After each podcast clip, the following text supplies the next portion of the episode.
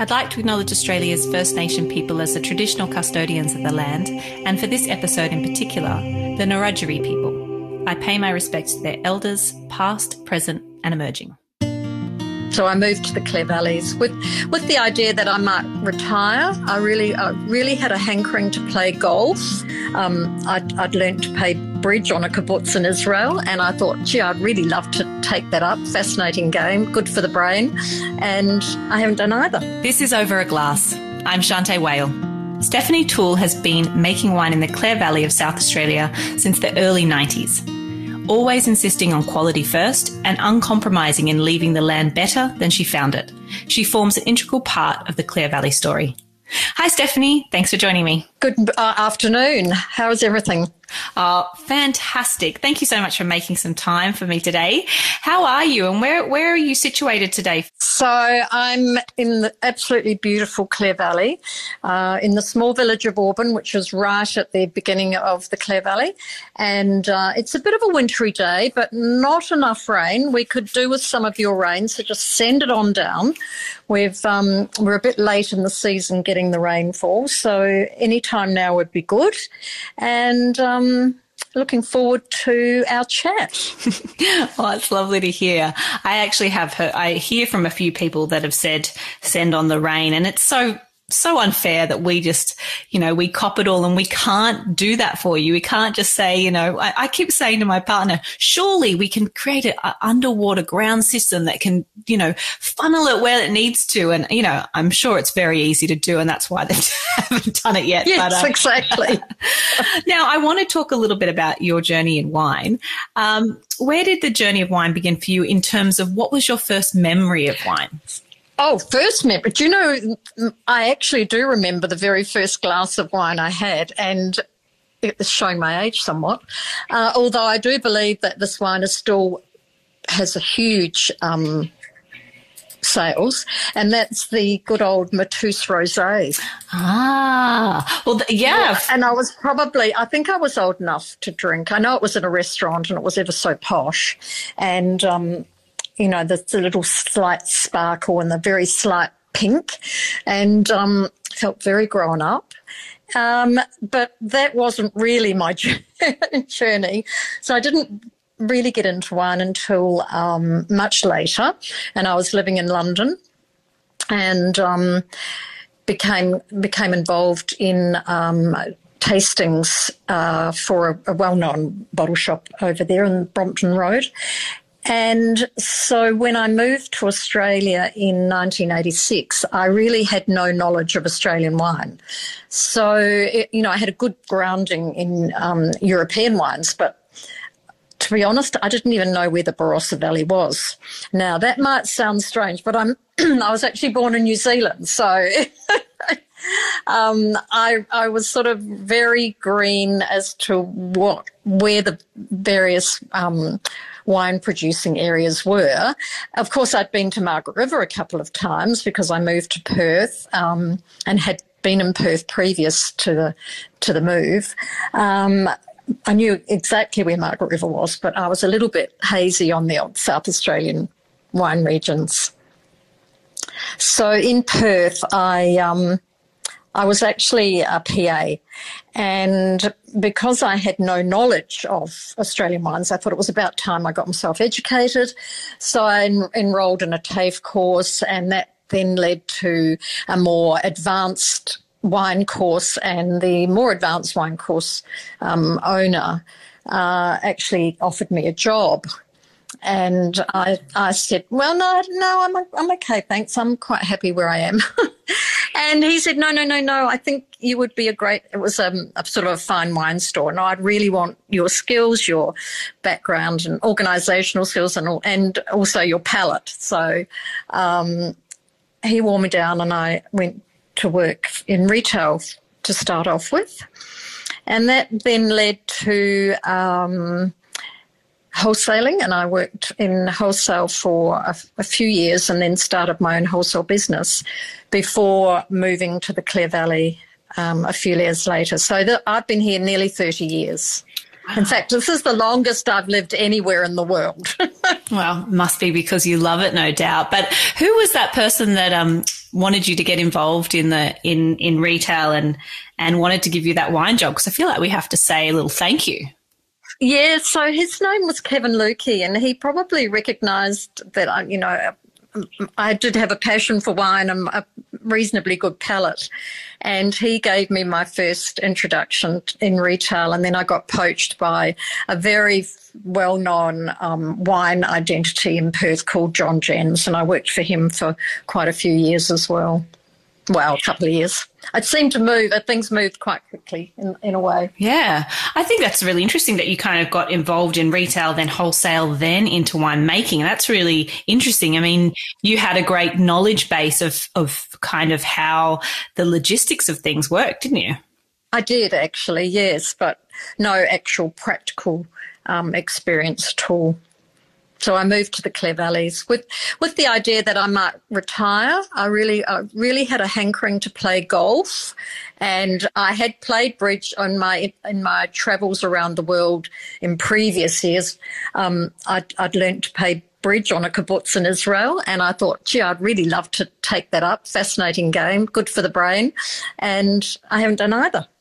Oh, no, I was about to say because the idea of golf and bridge actually sounds quite idyllic, you know? That's what I thought.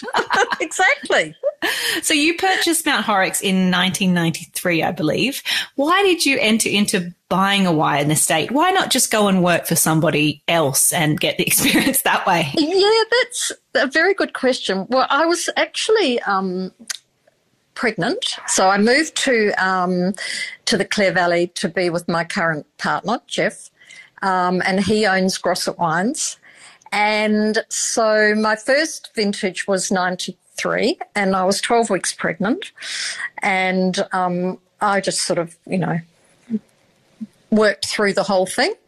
And this Mount Horrocks came up for sale, and I remember saying to Jeff, well, look, that'd give me something to do. So obviously had no idea how much time ch- babies, children, motherhood took up. Um, and so um, had Georgina that year and then Alexander 15 months later. So it was a busy time, new business, new whole new career and two little babies really. Oh, he did it the, the easy way. Just, you know, just smoothly glided into it. I just figured if I had them together, I could get all lots of things done together, like potty training, all of that, and that worked out quite well. I think it maybe says something about the way you look at things because I don't think that you've always gone the easy route in life. And certainly in terms of your winemaking, I don't think you have. So maybe that says more something about you. perhaps. I want to talk a bit about the Clare Valley. Um, winemaking stretches back in the Clare over 160 years, and the region's been so important um, as part of our Australian history. Can you touch a little bit about the importance of the Clare and maybe how you've seen it develop over the years and, and, and why it's important in our Australian identity. Absolutely. Um, it's a really small wine producing region for a start off. I think at the moment it accounts for about 1.5% of the Australian production. So that gives you an idea. It's, it's small in production, but it's also smaller in um, area. So about 26 kilometres long and about eight kilometres wide, and the, and a, a, main road going sort of up the middle, and um, you know vineyards either side of the road, and little little valleys and little sub regions going off that main road. It's so it's like a plateau more than anything because as you come into the Clare Valley from the sides, say, um, you actually drive up. You, you you drive up rather than down, um, and so the the elevation is uh, my vineyard particularly is quite high. It's 480 metres, um, but we. I guess we're well known, obviously, for Riesling and also Reds. We actually grow in the region more Reds than Riesling, but our climate is quite um, well, it's suited for both varieties, which I think is quite unusual from a, a European point of view. Uh, we have long sunny days. Um, so with Margaret River, we have the most sunshine hours of any premium wine producing um, region in Australia. And with those long sunny days, we have very clear and um, cold nights. So that means that the uh, acid retention, um, we, we can retain acid. Um, and we're only about an hour away from the sea. We're not maritime, we're continental, um, but we do get an influence from that sea, from a sea breeze. So I would say um, we actually probably are more well known than what most people think when it, relating it to size. Um, and we are mainly, we, we're not, we're not, um, we don't have a lot of the great big com- uh, wine companies. They're, they're smaller, most often family owned, with um, some of them now coming into their second and third generations. So, yeah. You're right. I think that the, the reputation of the Clare for relative visit size is is says so much about the quality of wine coming out of there. Um, but the production, you know, of of Shiraz and Riesling really helped. Um, I think put a spotlight of Australia on an international map. Um, and those two um, varietals are still so important today. I want to talk about two varieties that you make um, exceptionally well. Riesling, of course, we cannot go past it. I want to talk a bit about your Cordon cut, but also um, a little bit about your Nero d'Avola as well. I think these are two great examples of um, of different approaches that you have. So walk us through how you approach Riesling in, in on, on your sites. Okay, well, I think it's really important first to to to say that um, I only make wine from my own vineyards, which is in in Watervale, so they're estate grown, single vineyard, small batch, and I'm certified organic and biodynamic, and I think that's really important for me and from from getting a perspective on the quality um, aspect. So Riesling is. Um, everything is hand hand done, um, hand picked. All the ones vines are hand pruned. Um, I make a small quantity, as I said. I'm about two two and a half thousand cases, depending on the year. So I'm a, I'm you know a point zero zero zero percent of um, the wine industry, um, and the Riesling is actually quite beautiful. It's a very special little site, uh, little vineyard, faces south, which when I planted it 20 years ago was probably considered not ideal. And I find in today's climate and with our climate change and the way I manage the vineyards that it's actually perfect. Get some um, late afternoon um, protection. And the fruit that comes in is quite in in very good condition. We don't have a um, an issue with disease um, disease threat. Uh, we have quite dry, mild weather. Um, as I said, hot in the in, it can get hot in the summer, um, but then the nights cool very quickly, which is ideal for Riesling. So the d'Avola was is really it's um, that was love at first sight. I tasted it in uh, Rome into. Um, 2003. It was a really, really hot year in Europe, 2003, and um, we stopped at a wine bar to have some lunch and got given this enormous Bible size wine list. And I sort of looked at the guy and said, Look, I've really, you know, not a lot of these wines I've, I've, i do know some of them. We get them in Australia, but perhaps you could choose something that I might not have had. And he came back with um, a, an incredibly reasonably priced Nero d'Avola from Sicily, and that was love at first sight. So back to Australia and hunted down um, where I could get the um, cuttings to plant it did take quite a few years. They were only just being introduced into Australia and they'd had to go through, you have to go through quarantine and then into the nursery to be propagated. So I didn't get them actually in the ground until 2008. And then my first vintage was, or yeah, the first wine into bottle was in 2012. And it's just an absolute joy to make. It's a delicious, easy drinking, um, medium bodied if it's a really hot day, you can chuck it in the fridge for half an hour. But it, what really struck me when I tasted it that first time in Rome was how I thought it would really suit our way of life and our you know, the food, the weather, something a little bit less, you know, not as heavy, not as much oak, and just enjoy with food. So that was that was the Nero makes so much sense to me and and it grows particularly well in those slightly warmer climates. And like you said you know the alcohol levels aren't aren't through the roof. So i think it's really fascinating because you are someone who's made some really classic beautiful varieties and that you're really at the forefront of thinking about what what might be next. And and i mean you were one of the first to actually plant nero in australia i think is that right? Yes, I was. Yeah, yeah, and definitely in the Clare Valley. There've been quite a, uh, not a quite a few. There's uh, probably um, three or four producers since that have planted Nero up here. Um, it's low yield. Well, I like I keep it low yielding, and um, it's uh, a naturally high acid variety, so it needs no adjustment, and it's just an absolute joy to make. It's just bright and juicy and delicious. It's a great wine. Yeah. Absolutely agree with you. And I think you, like you said, it does, it suits, um, a lot of different food types. It's a great wine that you could have with lunch. You're not going to, you know, need to have a four hour nap after. So it makes a lot of sense. You've taken into account a lot of, a lot of our Austra- Australianisms to, to think about that far ahead and think about Nero d'Avola in that place. I love it. Um, I also want to talk about your cane cuts. We, we briefly touched on not things not being particularly easy or making life easy for yourself. Um, your cordon cut is, you know, iconic in Australia. It is a wine that I remember first seeing in my first ever job in retail. It's a wine I've seen on nearly every wine, great wine list I've ever seen. Um, and it's uh, a particularly risky way of treating um, sweet wine. Can, can you walk us a little, a little bit through that for us? Yeah, absolutely. And can I just say that tears have been shed over this one?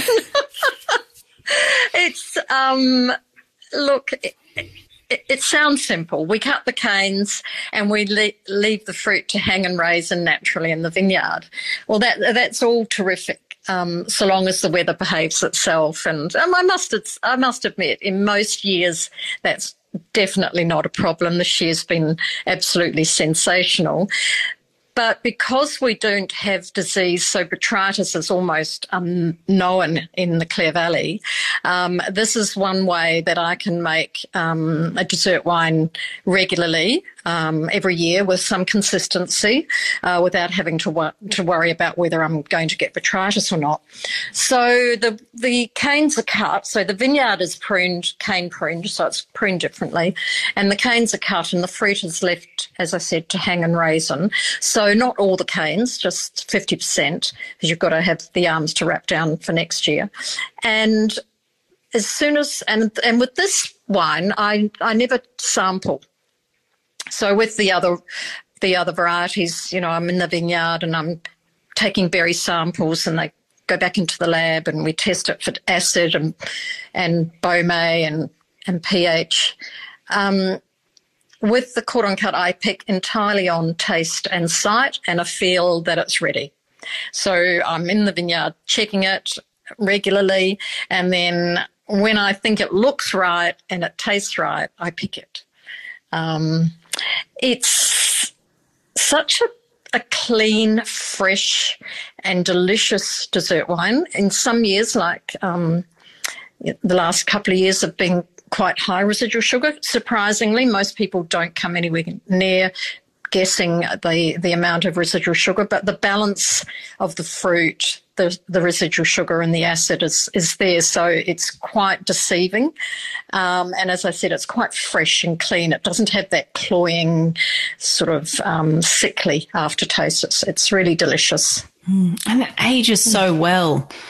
It does, yeah. It does age very well. And, you know, um, in 2005 or six, I can't remember which year, it was served at Queen, Queen Elizabeth's 80th birthday in London and that was really um, it was that was great because there were only four wines served at that luncheon at her official um, luncheon, and the cordon the cut was the only Australian wine, so that was. I was quite chuffed about that. Yeah, what an honour! I feel like you should have got an invite to that lunch. You know, if I you were providing the wine. Maybe they definitely can go in the suggestion box for next time. yeah. Uh, I, I, mean, you, you touched on the fact that you're certified organic and biodynamic. I mean, that process doesn't happen overnight. Um, when did you decided to go on that venture? And, and I'm sure that now it's all done with. It, it's um, something you're really proud of, but it must have been a bit of a process to get underway. Well, when I planted the vineyard in 2000 and 2001, I knew then that I wanted to um, manage the vineyard as organically as I could. Um, the use of herbicides and pesticides, and in particular uh, Roundup, just didn't make sense to me in this climate that we um, enjoy. So um, the vineyard was managed organically to start with, and then I realised that you know, to do something, you've really got to do it properly. It's, there's no half measures. You know, you're either pregnant or you're not pregnant. You're either certified or you're not certified. And I just feel felt then that that was the way to go. And I've been certified for over ten years now. Um, it's there is a process you go through. Um, so you're you become organic in conversion, and then you get your certification, and you know they. Um, Australian Certified Organics um, monitor it yearly. We have audits. It it makes you authentic. It makes you accountable. Um, it's all very well saying, "Oh, I, I, use organic practices where I can," and that's that's fine. Um, but I just think the certification is that one step um, up on that. And from the organics, my interest, you know, of course, it just you sort of progress, um, you're learning, and my interest turned to biodynamics. So I'm in my fourth year of biodynamics, and already I feel like I can see a definite improvement in the soil and the vine health. And as well as using um, that in my vineyard um, practices, for the last 15 years, I've been planting around a thousand trees every year. And I've got quite a large area that's not under vine, And I feel like that's all part of the biodiversity uh, as well. Introducing um, insects, bird life, animals, and um, just all part of that ecosystem. It's not just one thing. It's not just about spraying biodynamic 500 and 501. It's there's more to it than that. So, yeah, it's about giving back and making the land a better place than when I got it. So it was it was a, a grazing piece of grazing land hadn't been planted to vines before, and and I, I already um, the farmer I bought it off, he he said to me last year, he said it's absolute credit. He said I can't believe what you've how you've t- turned this around. So that was nice. Amazing. I mean, yeah, no, no easy feat, and um, such a credit to you to to be doing that. And uh, I know that you know whatever happens in the future, that piece of piece of dirt is in incredibly good hands. Um, I want to talk a little bit, just very briefly, about the um, major challenges of the Clare Valley. I think most of the most redeeming features of the Clare are that it's quite regional, it's boutique production, but it also is in isolation, and so there must be challenges that come with that. What what is the hardest part of working in the Clare, and then also what why do you think it's a wonderful wine region to work from? Um, the challenges, look, I don't see a lot of challenges here. I think probably we're seen as being a bit far away from Adelaide. And now you would, you would laugh at that because we're an hour and 20 minutes. I mean, people commute in Sydney, that sort of distance almost every day. Um, that understanding that we're actually ex- more accessible than people think. Um, during these COVID times, we've had a lot of people, a lot of people. Um, visit saying, well, this is the first time I've ever been to the Clare Valley. Um, and they live in Adelaide, not, I don't mean interstate people either. Um, so we need, I think probably we need to get out. You know, it's all very well being a best kept secret, but I, I, would prefer that we got more visitors. I think that's important. Um, we're doing wonderful things. I think um, the wines here are um, truly world class. A lot of people say, "Oh, Clare Valley, it's out on its own," and I think well, yeah, but like, what's an hour's drive? An hour and 20 minutes? What's that? Like, it's, it seems to be talked about like it's on the other side of the world sometimes. And exactly. I just think, well, God, Australia's a big place, you know, like next door is sometimes an hour away. it's kind of crazy. That's true. And I mean, the Barossa Valley's only an hour from here. Um, so it's, it's a, it's quite doable to, to get around the, the wine regions in, um, South Australia quite easily. But also, when you're in the Clare Valley, it doesn't take very long to get from one point to another, you know, from Auburn to Watervale to Seven Hill to Clare. I mean, it's 20 minute drive from Auburn to Clare. Hmm. It's it's very very close and it's very easy and the the wineries are very close and you know some of them just five minutes, some of them two minutes beside each other. So it's it's a it's a very doable place to visit.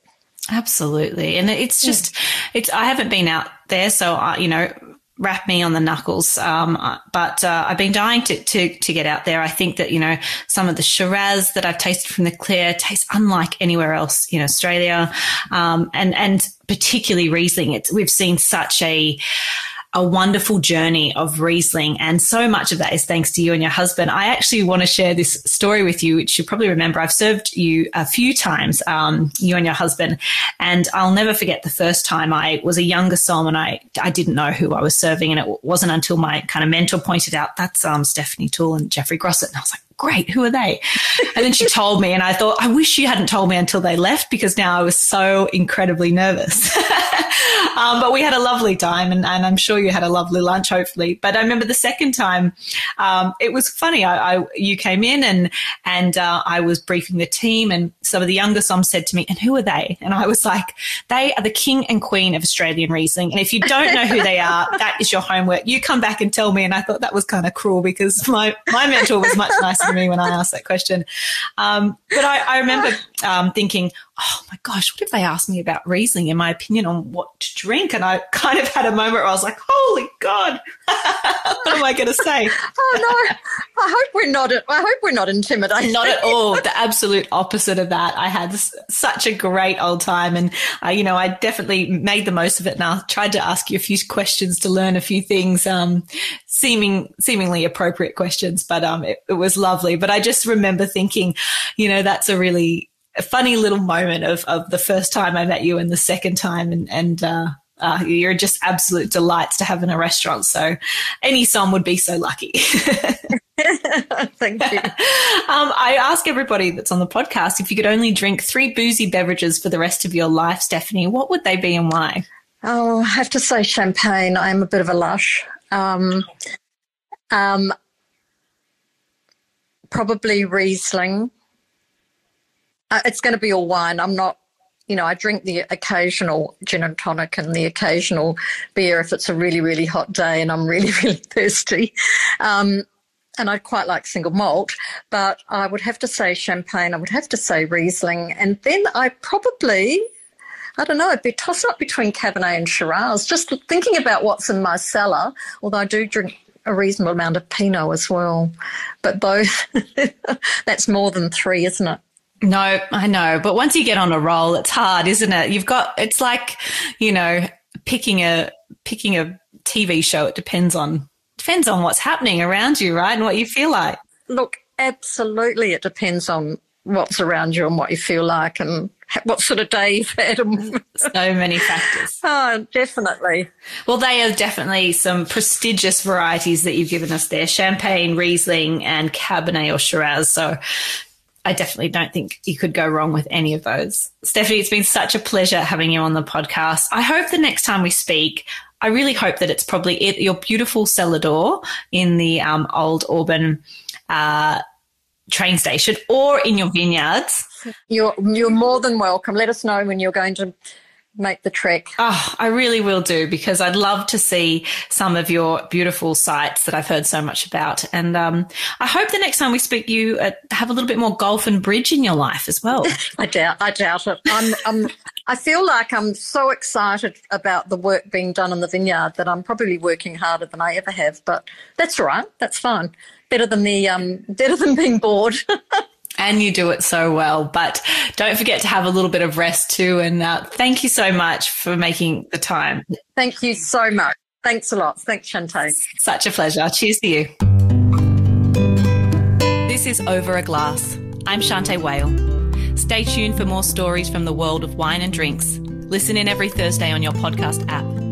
Follow us on Instagram at Over a Glass Pod and contact us at overaglass at deepintheweeds.com.au.